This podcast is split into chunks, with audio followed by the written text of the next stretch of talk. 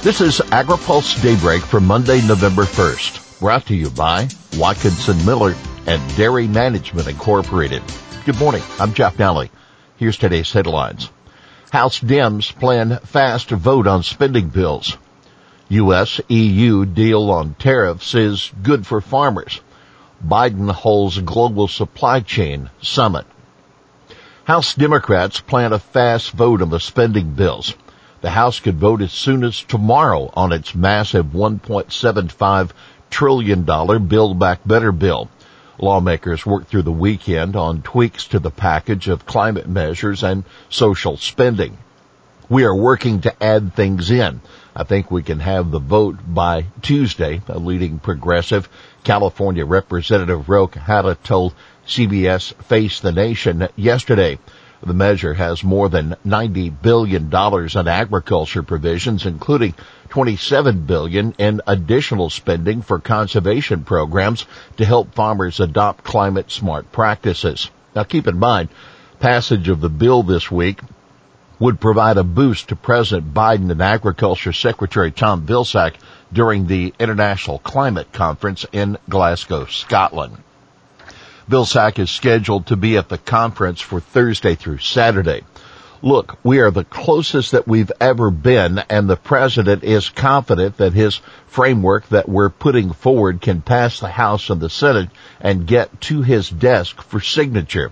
That Transportation Secretary Pete Buttigieg speaking to CNN State of the Union yesterday. By the way, the House also expected to act on the Senate passed infrastructure bill this week the $1.2 trillion bill includes 550 billion in new spending for roads, bridges, waterways, rural broadband, and Western water projects. House passage of the bill would send it to Biden for his signature. You can read more in our Washington week ahead. Biden holds global supply chain summit. President Joe Biden spent much of his first day at the International COP26 conference in Glasgow holding a summit on global supply chain resilience. Leaders of the European Union and 14 link-minded countries attended the summit where Biden announced new measures to try to alleviate strains on trade. Earlier this month, Biden announced deals with domestic ports, dock workers, railroads, trucking companies, labor unions, and retailers to expand their hours of operation. And on Sunday, the president pledged to quote, provide technical assistance to Mexico and Central America counterparts to alleviate supply chain disruptions and bottlenecks. Leaders and representatives of Australia, Canada, Mexico, India, Japan, the UK, Singapore, Korea, Indonesia, and Democratic Republic of the Congo attended the summit. Most notably missing was China. The surge in Chinese exports to the U.S. coupled with strong American demand are key factors in bottlenecks at U.S. ports. We'll have more AgriPulse Daybreak after this. Located in Washington, D.C., Watkinson Miller has been providing legal services to the agriculture industry for more than 30 years. The attorneys at Watkinson Miller possess a unique combination of knowledge, skills, and experience working with commodity boards and their partner organizations and the U.S. Department of Agriculture.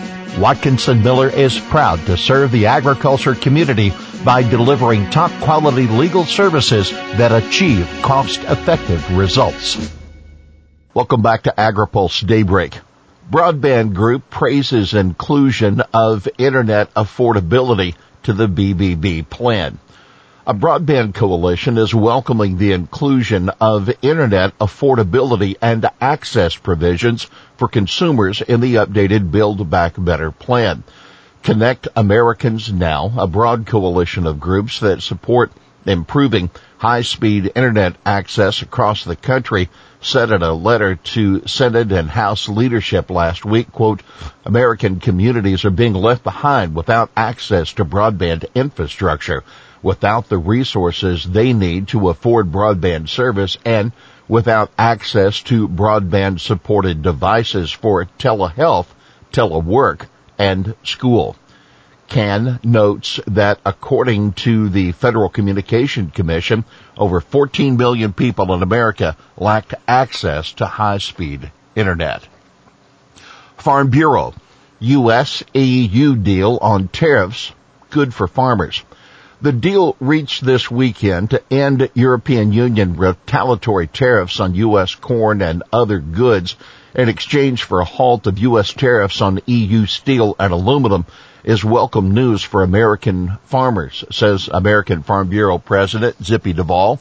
While the dispute centered around steel and aluminum, farmers were swept up in the turmoil as the EU clamped down on U.S. agriculture exports like orange juice, butter, cheese, pork, nuts, and many more, Duvall said in a statement. It's crucial that we now restore those trade relationships. Now take note, American barley, rye, corn, and wheat farmers who supply the U.S. whiskey industry will also see a benefit from the deal. EU retaliatory tariffs have been hitting American whiskey exports hard. That according to Distilled Spirits Council President and CEO Chris Swonger. Lifting this tariff burden on American whiskey is not only boosting U.S. distillers and farmers, it also supports the recovery of EU restaurants, bars, distilleries that are hit hard by the pandemic, he said in a statement. House Ag members face varying futures after redistricting. The Illinois legislature has approved new congressional maps that will put in jeopardy one of two GOP members of the House Ag Committee. The map effectively pits first term Representative Mary Miller against Representative Mike Bost, a former House member. But another House Ag member, Rodney Davis, would get a new district that is considered fairly safe for him. Christopher Mooney, professor of state politics at the University of Illinois at Chicago, says Bost's years of experience and name recognition give him a big advantage over Miller. Davis, on the other hand, will have a more Republican district in part because he will pick up some of Miller's district. There was a lot of speculation about where he would end up, Mooney said. Now it turns out he's all by himself in a perfectly Republican district where he will grow old and fat and die, according to Mooney. Keep in mind, Illinois lost a congressional seat as a result of the 2020 census. Look for convergence at COP26, UK climate advocate says. The goal of the Glasgow conference is to get the world's leading emitters on the path to net zero emissions by 2050. A high level climate official from the UK said nations are likely to agree on short term goals at the COP26, such as elimination of the combustion engine and increased use of sustainable aviation fuel. Speaking on a recent webinar, the UK high-level climate action champion for COP26, Nigel Topping, said observers also should look for evidence of capital, countries committing money to specific breakthroughs. That's what's going to be needed for this to be the action COP, right? Not the blah blah blah, but the cash, cash, cash. COP26 is seen as critical to advancing action on global climate change.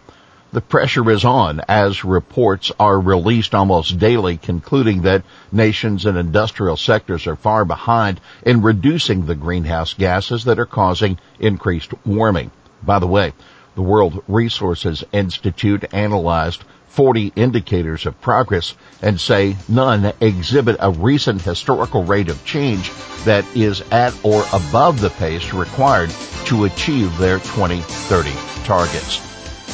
Well, that's Daybreak for this Monday, November 1st. Brought to you by Watkinson Miller and Dairy Management Incorporated. For the latest news out of Washington, D.C., visit agripulse.com. For AgriPulse Daybreak, I'm Jeff Nalley.